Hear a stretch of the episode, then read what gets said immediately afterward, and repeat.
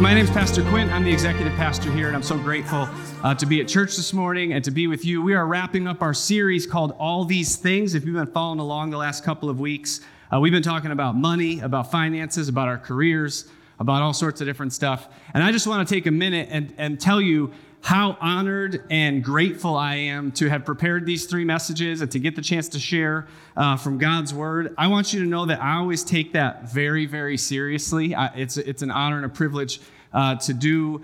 Uh, what I do, but also just to, to teach the word at all in any space. But I especially uh, feel a certain level of like gravity and gratitude when I get to do it with my church family. So I just want you to know that. And actually, over the last couple of weeks, as I was preparing these messages, a pastor friend of mine shared a post on Instagram or something. And the, the gist of the post said, let me just uh, kind of read the summary to it. it. It pretty much said, if you choose to work in a church or in ministry, you should know that you will be required to work. Okay? I was like, all right, all right, I like where this is going. I like where this is going. And then it said, church finances do not come from investors or from grants. They come from people's willing offerings, which is an act of their worship. Okay? And that's when I was like, whoa like that is good. And this this uh, post went on to explain like the very real challenges that there are in working in ministry. We always have this joke we say around here or i say it anyways never the same day twice. Like it's literally every day is different you know? It's never uh, it, it, there's a lot of like things that come at us that are very unpredictable or, or unexpected. But i just want you to know that here at erie first we take the work part very seriously, okay? And as long as I get the opportunity to work here, as long as Pastor Nicole is our leader, I want you to know we will continue to take the work part of working at a church and in ministry very, very seriously. I know we've spent the last couple weeks talking about all of our collective role in finances and what God calls us to and everything. But I wanted to just take a minute as we get ready to do this wrap up message and talk about like the end result and where it goes and how seriously we take stewarding your act of worship. Because that's really what we're talking about. You uh, choose by faith to obey what this says and worship God in that way. And we have the uh, very real responsibility to make sure that that is not wasted, but that is stewarded well. So I wanted to uh, just level the table and let you know all of that. Um, so, we have called this series All These Things because we recognize that in this materialistic world in which we live, it, it stands in quite a contrast to what Jesus told us to do over in Matthew chapter 6. Okay? Matthew 6, 19 through 34 was really the starting point for our conversation. But if you if this is your first week, uh, let me just give you the brief recap of what we've learned over the last couple of uh, weeks. First of all, Jesus pretty much said, I know I'm paraphrasing here, but he said, Do not worry about all this stuff.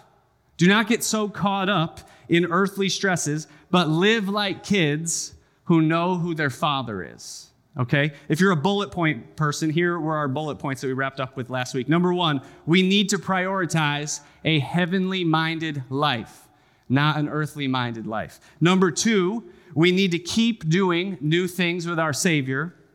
And then number three, we need to mix our faith with our actions. And that is when the Holy Spirit will move through us. And lastly, number four from last week was we need to remember that we know who God is so we can operate with confidence in how God will work, okay? A few weeks ago, I had the chance to share a message, and I kind of ended with this line. It was really not specifically in my notes, but it, the way it came out, uh, it, I said, "We live in a world that wants to know wants to make God a what God, but He's not a what God. He's a who God. We want to say what God will do, but God wants to be known, and when we know who God is, we can trust how God will work. Okay, and so." You might remember from week one, we had kind of a, a, second text from the word that we were looking at, and that's where we're going to spend our time this morning. If you brought your Bibles, I would encourage you to open up to 2 Peter chapter 1 as I got going and preparing this message, um, I almost kind of wanted to call it like all these things versus all those things, but that felt a little bit wordy or, or clunky. So, uh, but anyways, in Second Peter chapter 1, what we read is Peter's instructions on all those things we should prioritize. If we're going to talk about this heavenly minded life, Well, then, where is it spelled out very, very clearly for us how we can grab that heavenly minded life? And I believe it's so crystal clear right here in this passage we're going to spend our time in this morning 2 Peter 1 3 through 9. For just a little bit of context, though, I want you to know who the letter of First Peter, or of Second Peter, both of them, but of Second Peter was written to, okay? Because I think that will help us to understand what he was trying to get across. This letter was written to brand new believers in Turkey. They were Gentiles. These were not Jewish people who had a background in religion, who understood the law, who understood things like that. They were brand new, okay? And so when we read this, we can kind of get a vibe, get an understanding of like how he's trying to approach it. Truthfully, he's not assuming that these people know any of what we're about to, t- to study, okay? but he's making sure that they know all of it. So he is speaking on the most basic level. This is where you want to build from. I, I want to just pause and say if you are new to church, if you are new to Jesus, if you are new to the Word, first of all, welcome and we're so glad you're here. And second, if you're like, I don't really know where to start in the Bible, it doesn't feel like any of it's directly addressed to me, I have good news for you First and Second Peter are great examples, Exhibit A, of, of letters written directly to you, someone brand new with, who needs the building blocks to build on. Okay, so we are going to read from there this morning, and then we're going to get going in this message. Let me just read to you 2 Peter 1 3 through 9. His divine power has given us everything we need for a godly life through our knowledge of Him who called us by His own glory and goodness. Through these, he has given us his very great and precious promises, so that through them you may participate in the divine nature, having escaped the corruption in the world that is caused by evil desires. For this very reason, make every effort to add to your faith goodness, and to your goodness, knowledge, and to your knowledge, self control, and to self control, perseverance and to perseverance, godliness, and to godliness, mutual affection, and to mutual affection, love.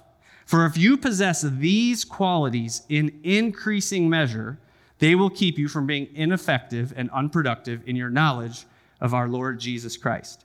But whoever does not have them is nearsighted and blind, forgetting that they have been cleansed from their past sins.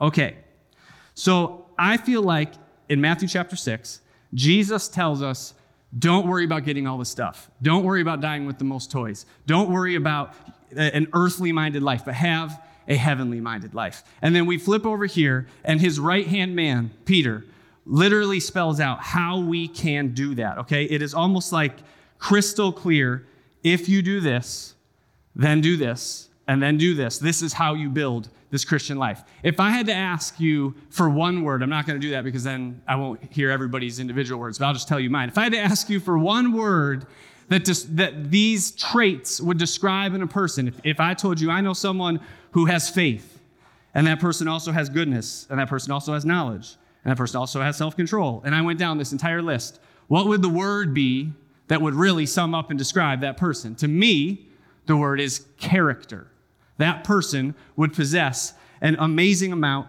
of character, all right? And so I think that in our pursuit of how God would have us to live, these are legitimate building blocks, and they're written at the most basic level to the most basic uh, type of believer, and we can use them to build on our spiritual journey. Remember in week one, we talked about the importance of fundamentals. Okay, here are the fundamentals spelled out for us. And so, let me just give you some examples of what that would look like in regards to our finances. You can do this with any aspect of your life, and we'll get to that here in a little bit. But we're talking about finances, career, et cetera, et cetera. So let's just start with the very first one. Uh, it, we're in verse 5 here. For this very uh, for this very reason, make every effort to add to your faith goodness. So this would look like this. We would literally ask God, have I applied faith to my finances? Have I, and remember, we learned last week that applying our faith means actually doing it. Okay, you might remember my jet ski story. But the Holy Spirit moves through us when our faith is met with our actions. That's those two things have to come together, and that is when the Holy Spirit moves through us. So that is how you would get a yes or a no on that very first question. God, have I applied faith in my finances? If the answer is yes, then we can move on to the next building block. God, have I applied goodness to my finances? Am I giving with a good attitude? Am I spending money in good places? We can give and not do it with the right heart, okay? In, in Corinthians, the Bible tells us that God loves a cheerful giver. Uh, if you've ever read our Love Build Send book, though, this next little bit comes from that. In Genesis chapter 4, we actually read the first account of giving. It's Cain and Abel, okay? And if you remember that story, Genesis 4 3 says this In the course of time, Cain brought some of the fruits of the soil as an offering to the Lord. And Abel also brought an offering, fat portions from some of the firstborn of his flock. The Lord looked with favor, favor on Abel and his offering, but on Cain and his offering he did not look with favor. So Cain was very angry and his face was downcast. I do not think this is uh, some type of statement about meat eaters versus vegetarians. Okay, I don't think that's at all what's happening here. I think though that the what you see right there in verse three, in the course of time, Cain brought some, just some. Cain just brought some of the fruits of the soil as an offering. But then you go on to verse 4. But Abel also brought an offering. It was fat portions from some of the firstborn of his flock. It was much more about the heart behind it. Cain was like, Yeah, I'll do this. Sure, here you go. Abel was like, No, this is my, my God. I'm going to worship him. I'm going to take the time to select the best of the best. And so I think the question that we must ask in regards to the second building block of adding goodness is what is our heart posture when we give? Have we done the work to make sure that we are excited about, uh, grateful for the opportunity to worship God with our finances? Or are we reluctant? Are we frustrated? If we are, we are really missing the point. This is not about checking a box, okay? This is truly about an act of worship through our finances. So let's say we've applied our faith, we're giving, we've done the heart work. All right, now we're on to this third building block. If that answer is yes, we can say, Am I applying knowledge to my finances? What would that look like? I think that would look like this asking ourselves, Am I being a, a good steward? Am I learning how He would have me to use my career? Am I learning how He would have me to use my income? Yes, we should pray for guidance. Yes, we should wait to listen for His direction. We also can study we also can learn things. We also can grow in those types of things. And we should. We should study. We should grow. In this subject, there is both a practical and a spiritual uh, component. And we need to be mature enough to, to engage both sides of that, okay? So now we've, uh, we've applied knowledge. Next is a real fun one. Am I exercising self control in my finances? What might that look like? That might look like this God, did I take all that knowledge? that I was excited about in the last step and get so obsessed with day trading on Robinhood that I can't sleep at night and I need an intervention from my friends? Or do I put too much of my time or my money into my hobby? Or do I never do anything fun or recreational with my family because I'm so frugal? Or Am I so fun and exciting that I never have any money left over because I'm always looking for the next party? These are real questions. We're talking about self control, okay? These are valid questions. And so these are the types of questions we should ask ourselves in the interest of growing our self control. Next would be okay, when we get self control down, we can ask God, Am I persevering? Am I just doing this out of routine, or am I actually still doing new things, excited, engaging you on the regular with what I'm doing? All right? Do I need to do something new with you in this area? And so you can see how you can actually take this text from 2 Peter 1 and lay it over this part of your life, any part of your life, as almost like the answer key to a test and ask yourself these questions of am I doing this? Am I doing that? How am I doing? All right? We're doing this with money and finances today, but you could do this with, with your worship. You could do this with your relationships. You could do this with your marriage. You could do this really with any of the multifaceted things we've talked about over these last couple of weeks in your life. And frankly, we need to do this. We need to do more of this and let the Holy Spirit convict us so that we can grow and change in our spiritual journey, all right? These are traits that we should be developing, but the question is are we develop, developing them? If you want an objective opinion, I would challenge you to ask a friend, ask your pastor, or maybe even ask your spouse, and then just listen and see what they have to say, all right? But truthfully, what we're after is accountability uh, in, in these areas with, with these character traits in all areas of our life, okay? Over the last couple of weeks, we have had, uh, we've been really blessed to hear from different people uh, who have shared their testimonies, and I don't want to break up that momentum in week number three. And so, um, as I was preparing this message, one testimony that I've heard from this church over my time here really stuck out to me, and I'm very grateful to welcome my friend Anthony Brown, who's going to share uh, kind of his journey and how through tithing, and, and he'll, I'll let him tell it, but through, through tithing, and through his journey with that, God actually developed so many of these exact character traits in him, and it's an awesome story. So, would you welcome my friend Anthony? Fresh off the campground. Thank you for coming, sir. And uh, let me get this out of your way. All right, so you can go ahead and correct anything that I'm going to say here, and you will. But uh, my memory was this, and this is when I called you and asked if you would do this. I was so grateful.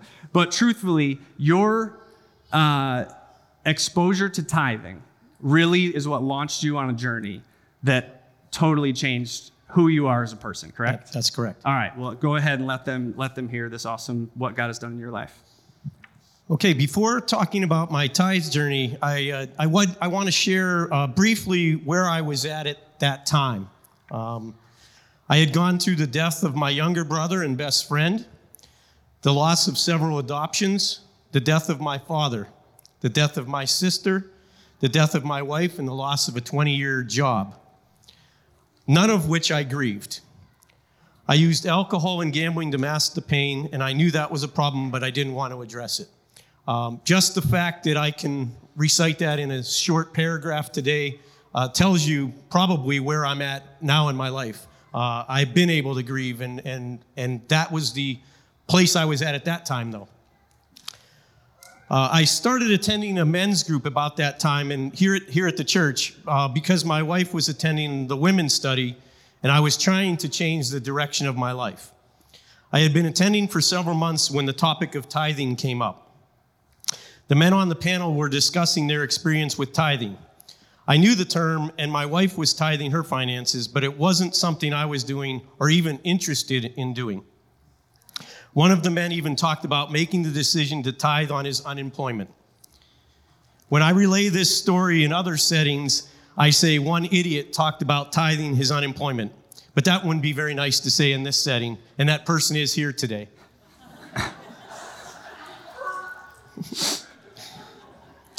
uh, and then everything changed at that meeting. One of the men, uh, Chuck, spoke up and recited Malachi 3:10. Bring all the tithes into the storehouse so that there is, will be enough food in my temple. If you do so, says the Lord of heaven's army, I will open the windows of heaven for you. I will pour out a blessing so great you won't have enough room to take it in. Try it. Put me to the test. Hmm. Okay, a challenge. In my arrogance, I accepted the challenge and went home that evening and typed a tithe into my computer for when my next paycheck came.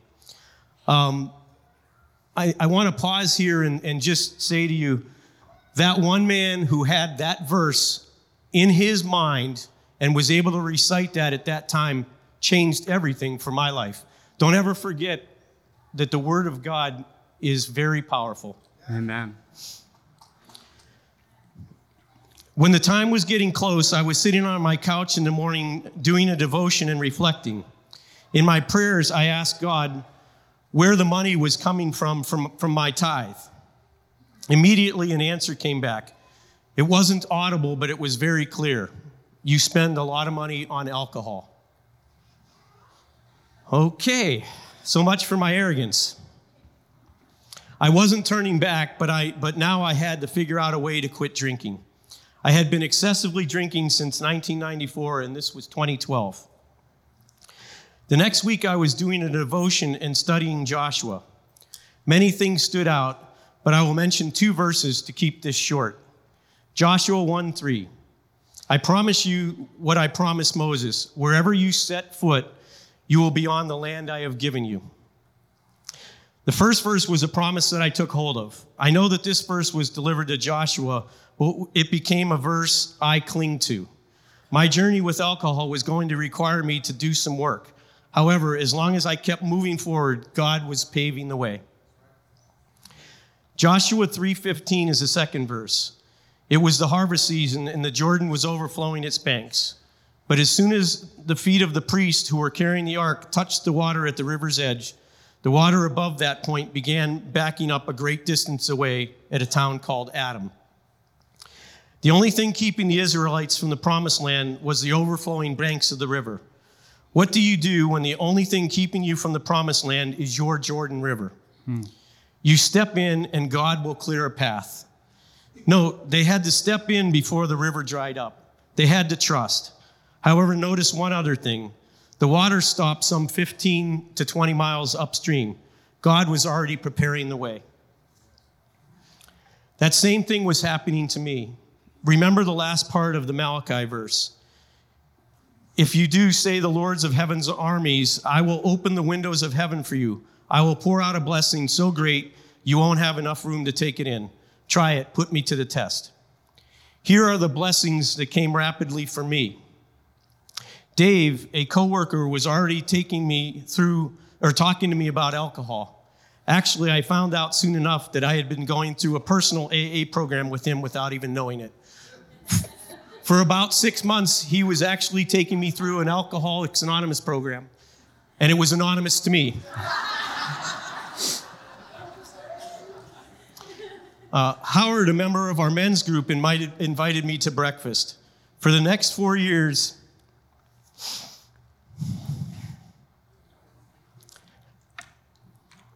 Howard became a very close friend and mentor. We had breakfast every week for those years until he passed away. He was 20 years my senior, so he could teach me the path of Christianity. Um, that actually happened the very week of all this going on was my first breakfast with Howard. And um, boy, he was just a, uh, a great man. And he, he was very direct. He um, yelled at me several times. My wife knows about one of them that was a very important time when I had cancer and wasn't really sharing enough with my wife. Um, he was direct and he taught me to be that way. I think some of my friends here might think that I learned that too well, but um, that was Howard. Um, Damon, a pastor who had just retired, entered my life through a program called Celebrate Recovery that was just starting in the area. I was a member of the first group to start in the Erie area. I meet with Damon weekly to this day, and it's 11 years later. If I have a question, Damon has a biblical answer. So you can see right away my blessings from the tithing came in the, uh, the gift of people. Um, one of the things as I was beginning this journey is I realized I didn't have any friends. Um, I had acquaintances, and I had wrote down in my journal, "Lord, bring me one friend." Uh, as you can see, that was there was a lot more than that that, that was given to me. Um, these things all happened in the first months of my recovery. As I learned how to re- re- live in recovery, many other things have been poured out. One of the things I left out earlier is my daughter was pregnant at 14. This was another contributing factor to my drinking, and our relationship was severely damaged, along with the hurdle of my new marriage. To the, today, the result of that pregnancy is a 13 year old grandson that is the joy of my life. When my daughter told me she was pregnant, it was one of the worst days of my life, and it increased my drinking. Today, I have a great lesson. I know now what God sees. On my worst day, where I saw only challenges and problems and lost hope, God saw so much more. On my worst day, God saw my relationship today. I can't even imagine my life without that young man in it. Think about that the next time you have struggles or challenges. Think about what God sees, not what your limited view sees. Ephesians 3:20 Now all the glory to God who is able through his mighty power at work within us to accomplish infinitely more than we might ask or think. Uh, the New King, King James version of that uses the term exceedingly abundantly, and I really like that word, those words. When I started this journey, I would have been happy to have alcohol out of my life and a few friends. But God has poured out so much blessing, there is not enough room for it. I also have two granddaughters. If that isn't exceedingly abundantly above, I don't know what is. I recognized immediately that the help came to me through people. I wanted to be used by God to help others. Why would He lead me through this if He didn't want to use me? I became a chaplain with the Billy Graham Association and received training in crisis intervention, pastoral care, grief following trauma, suicide awareness, and many other courses. I have been able to use this training in my everyday life when others face crises. I was able to heal from my past, and I now know how to grieve. Um, a couple of the things that happened during this journey, one, one especially was that uh, my mom died, and um, I was able to grieve that properly. I didn't, uh, it wasn't stuck in the, the past. I know how to grieve, and that was very important, uh, learning that and, and, and learning that experience. Only God could have provided this path. I could go on and on, but I will end with this.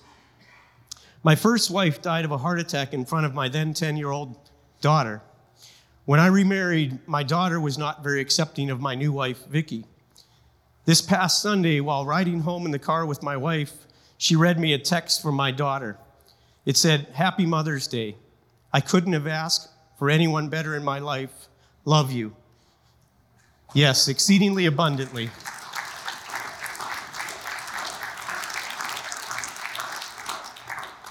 All this came from an arrogant test. Um, I would be, uh, as long as I have the stage for a second, um, I'm going to just share one thing. On Thursday nights, you heard the term celebrate recovery in here a couple times. On Thursday nights at 6:30 over at the summit, we have a celebrate recovery ministry. Um, and if there's something that's keeping you from from all God wants in your life and stealing your joy and peace, uh, stop over and on Thursday nights at 6:30 and learn about celebrate recovery. Uh, thanks. Thank you so much, Anthony.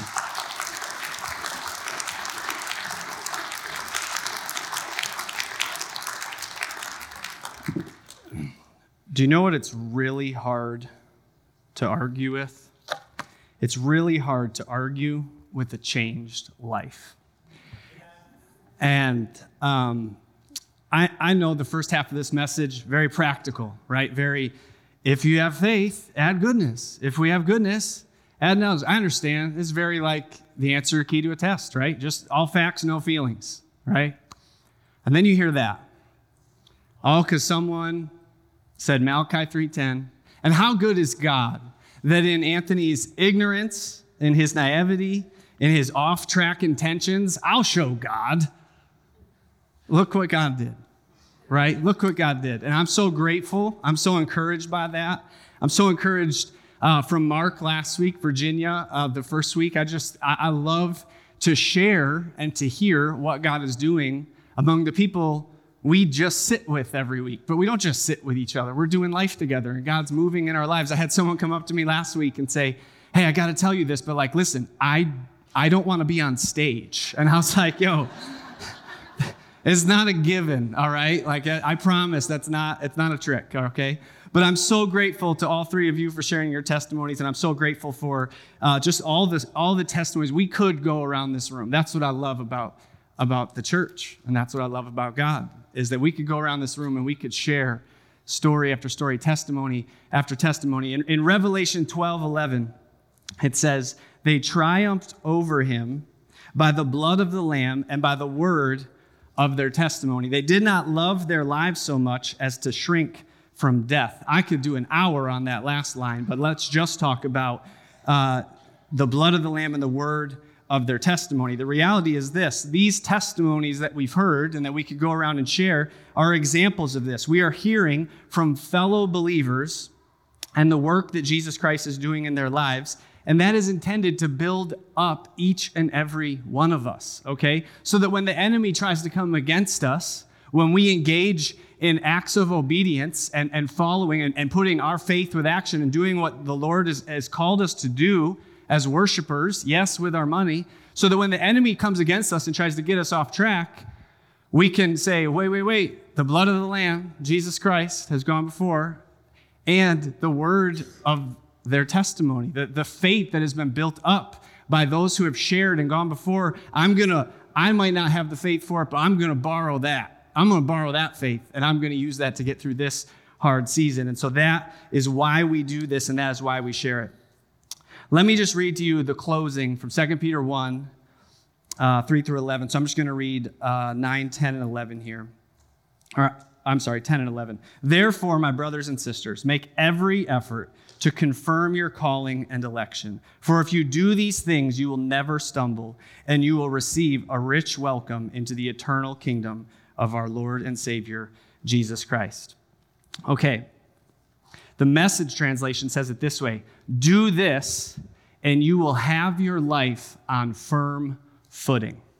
Remember, Peter's writing to the most basic of believers at the most basic level. And he's saying, add all these traits and build up your character as Christ would have you to behave and to conduct yourselves. And these are the things that you should aspire towards. And yes, you will fail and you'll have to relearn them and you'll, uh, you know, you need people and accountability to do all of this, right?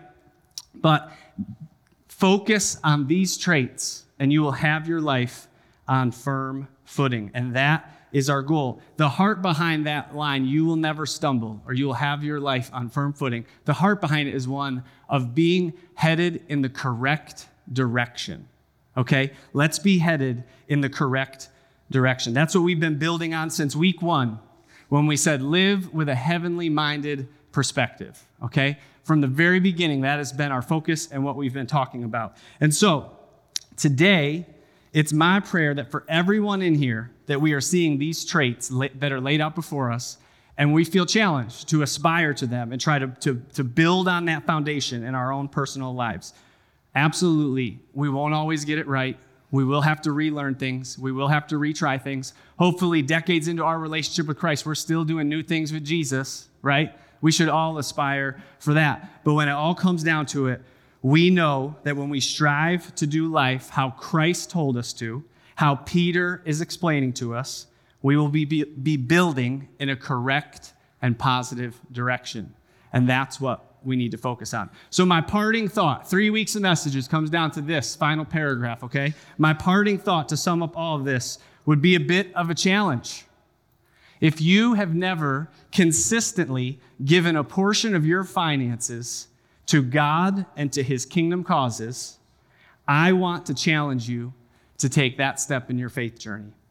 I want to challenge you to claim that territory in your walk with Jesus. Okay, church? I want you to take God at his word. I want you to see what he will do with your obedience, but don't do it out of duty. Don't do it out, of obligation. Pray your way through it and after you've prayed and you've landed in a good place and you come to the understanding that giving is an act of worship, take the step. Okay? It is amazing what he can and does do with our obedient yes. We've read it in his word, we've shared stories from right inside our own church, and now it's time for us to join in. It's time for you to join in and see what God's going to do in your story as you obey him. So let me pray to that end. I thank you so much for following along these last three weeks. It has been a privilege to share these messages. Jesus, we thank you. We thank you for the power of a changed life. We thank you for the power of testimony that is through your blood on the cross and, and the word of our testimony that we continue to triumph over the evil one. And so I just thank you for the, the stories that we've heard and the stories that you're writing right now in this place. And I pray that you would give every single person in here a, a new measure of faith to engage this part of their spiritual journey with you. A new measure of faith to give in ways they haven't given, to give for the first time if they've never given, and to trust you and see that you will do exceedingly and abundantly more than we can ask or imagine because it's not about our finances, it's about our heart. And you are after our heart. So, Lord, we choose to worship you in all areas. We praise you and we thank you. Amen.